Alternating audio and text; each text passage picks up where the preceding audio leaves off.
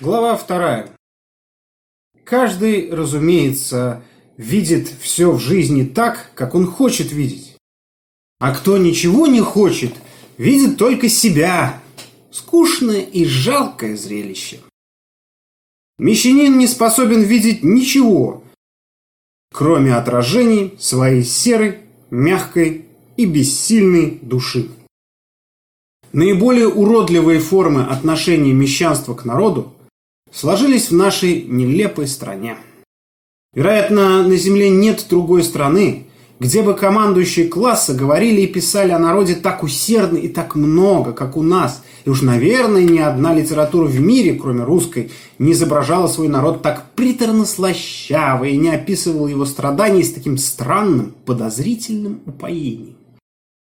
Придавленный к земле тяжелым и грубым механизмом бездарно устроенной государственной машины, русский народ, скованный и ослепленный Самсон, воистину великий страдалец.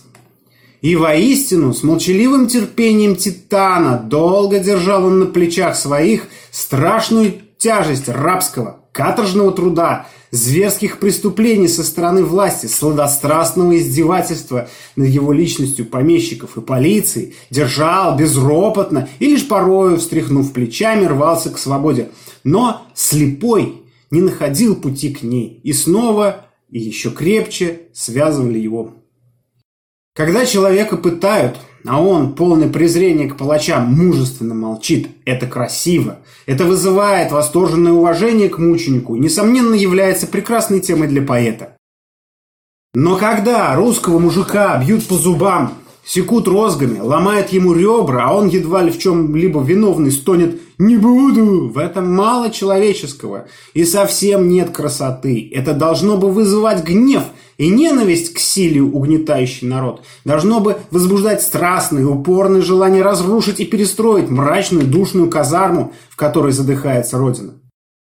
Русская литература с печальным умилением смотрела, как тупая сила власти, разнузданной своей безнаказанностью, насилует русский народ, как она старательно отравляет суевериями этот вечный источник энергии, который бесправно пользуются все, как истощается почва, дающая всем и хлеб, и цветы. Она смотрела на это преступление против жизни ее Родины и лирически вздыхала. Край родное долготерпение, край ты русского народа. Наша литература – сплошной гимн терпению русского человека. Она вся пропитана тихим восторгом пред страдальцем-мужичком и удивлением перед его нечеловеческой выносливостью. «Где ты черпал эту силу?» – спрашивает она его. Но народ был для нее натурой, с которой она красиво и сочно писала более или менее талантливые картины для удовлетворения своих творческих эмоций и эстетического вкуса мещан. Соль истинной поэзии в изображениях мужика и его жизни, даже у крупных писателей, часто и странно смешивается с патокой грустного лиризма. А он всегда неуместен при описаниях жизни русской деревни, ибо по меньшей мере неприлично лирически вздыхать, когда на ваших глазах люди утопают в грязи и во тьме. И всегда в отношениях русского писателя к своим героям-мужикам чувствуется нечто вроде удовольствия видеть их ничтожными, мягкими, добрыми и терпеливыми. Положим, необходимо употребить солидные усилия для того, чтобы вывести из терпения русского мужика. Но наше правительство, воздадим ему должное, всегда успешно выполняло эту задачу. Однако роскошное зеркало русской литературы почему-то не отразило вспышек народного гнева, ясных признаков его стремления к свободе. Она изображала нам Калиныча и Харя, героя Муму, Касьяна, Антона Горемыку, Платона Каратаева, дедушку Якова и Мазая, Акима во власти тьмы и бесконечную вереницу иных мудрых, но косноязычных и немых людей. На ее глазах из среды народа выходили Ломоносова, Кольцова, Никитина, Сурикова, но она не замечала их и забыла отметить в прошлом таких крупных выразителей народной воли, как Разин и другие.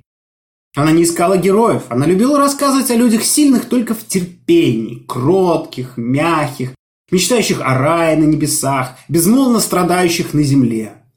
Все они терпеливо, непременно терпеливо, без гнева, без ропота, несут на плечах своих гнетущие душу и тело невзгоды и позор рабской жизни. Милые люди! Они совершенно не способны к делу строительства жизни и кажутся созданными природой специально для мирной работы на господ. Такие славные божьи коровки, эти духовно чистенькие мужички, они так любовно мудры, полны такой готовностью страдать, что право удивляешься, как можно было таких людей-младенцев трать на конюшнях плетьми, пороть розгами, продавать оптом и в розницу, как баранов, и вообще обращаться с ними неделикатно.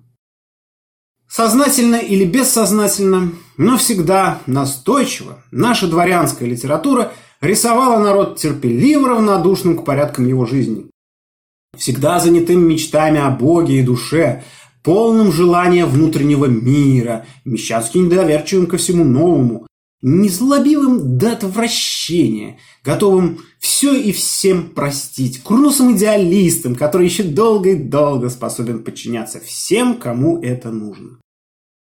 Мещанство читало красивые рассказы о смирном русском народе, искренне восхищалось его незлобивым терпением и спокойно, крепко сидя на его хребте, дало ему лестный титул «Народа-богоносца».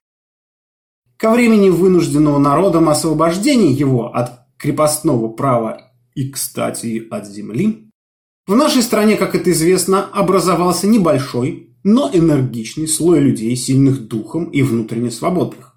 Это была смелая вольница, кто сборку, кто сосенки, неудачные дети духовенства, уроды из дворянских семей, блудные сыновья чиновников, только что рожденные фабрикой из рабочие, все умные, здоровые, веселые работники, бодрые, как люди, проснувшиеся на рассвете ясного майского дня. Полные молодой жажды жизни, красивые и свободные, они увидели пред собой жизнь, устроенную их отцами, и с презрением, с гордой насмешкой отвернулись от нее.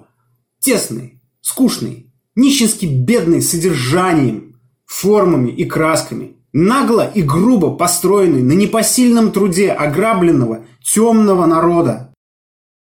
Вокруг них шумно суетилось встревоженное реформами мещанское общество, ожиревшее, вырождающееся, уже духовно мертвое, оно судорожно корчилось, как гальванизированный труп. И на пороге новой жизни тупо злилось, трусливо и злобно шипело, чувствуя, что на земле для него остались только могилы. Буйная молодость дерзко и весело пела отходную остаткам крепостного строя и зорко присматривалась, ища свое место в жизни. А правительство, освободив народ, тотчас же усердно занялось разведением чиновников, ковкой звеньев новой цепи для народа. К разночинцам оно относилось подозрительно и враждебно. Люди, которые не хотели быть чиновниками, были излишни и вредны для него. Было ясно, если интеллигент-разночинец хочет жить, он должен стать ближе к народу, опереться на него и увеличить свою дружину за его счет. Интеллигент понял это, пошел в народ сеять среди него разумное, доброе и вечное. Разумеется, наше правительство не могло допустить на ниве народной никаких посевов, кроме тех, которые укрепляли бы легенду о неземном происхождении его власти.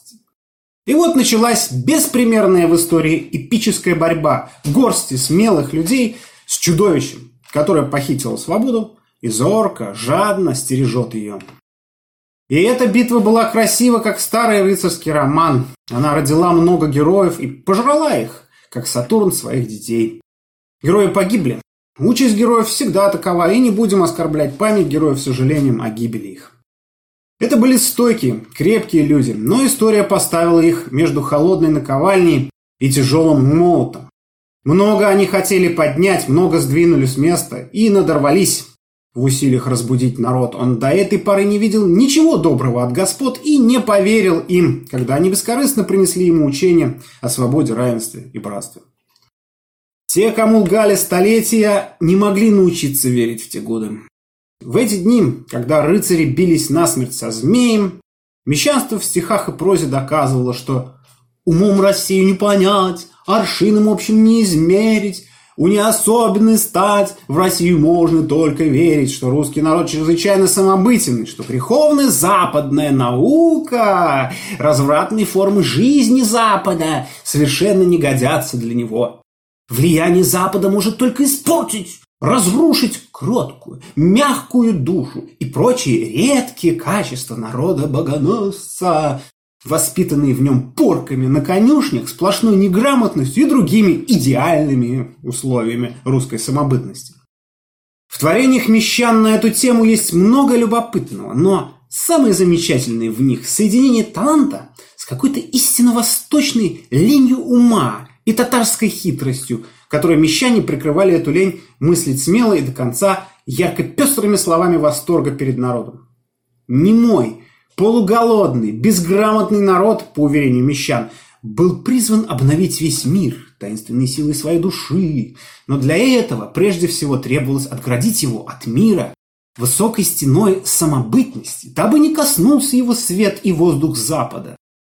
Он, еще недавно награда вельможам за придворные услуги, живой инвентарь помещичьих хозяйств, доходная статья, предмет торговли, вдруг стал любимой темой разговоров, объектом всяческих забот о его будущей судьбе, идолом, пред которым мещане шумно каялись в грехах своих.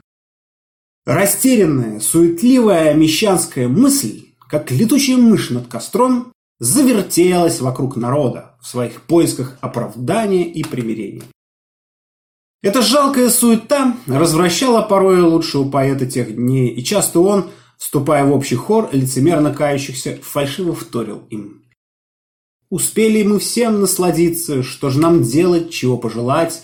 Пожелаем тому доброй ночи, кто все терпит во имя Христа, чьи не плачут суровые очи, чьи не ропщут немые уста, чьи работают грубые руки, предоставив почтительно нам погружаться в искусство науки и предаваться мечтам и страстям». В этом, допустим, искреннем лирическом порыве сытого и несколько сконфуженного своей сытостью человека чувствуется немного иронии над собой, но какая-то странная скудость фантазий. Неужели народу, усыпленному насильно, народу, сон которого ревниво оберегали тысячи верных слуг Левиафана государства, неужели этому народу нельзя было пожелать ничего лучшего доброй ночи? В те дни, когда уже многие били в набат, стараясь разбудить его. В те дни, когда герои одиноко погибали в битвах за свободу. Мещанам нравились подобные стихи, и они искренне от всей души желали милому народу спокойной ночи. Что они могли пожелать ему, кроме этого? Это и гуманно, и дешево.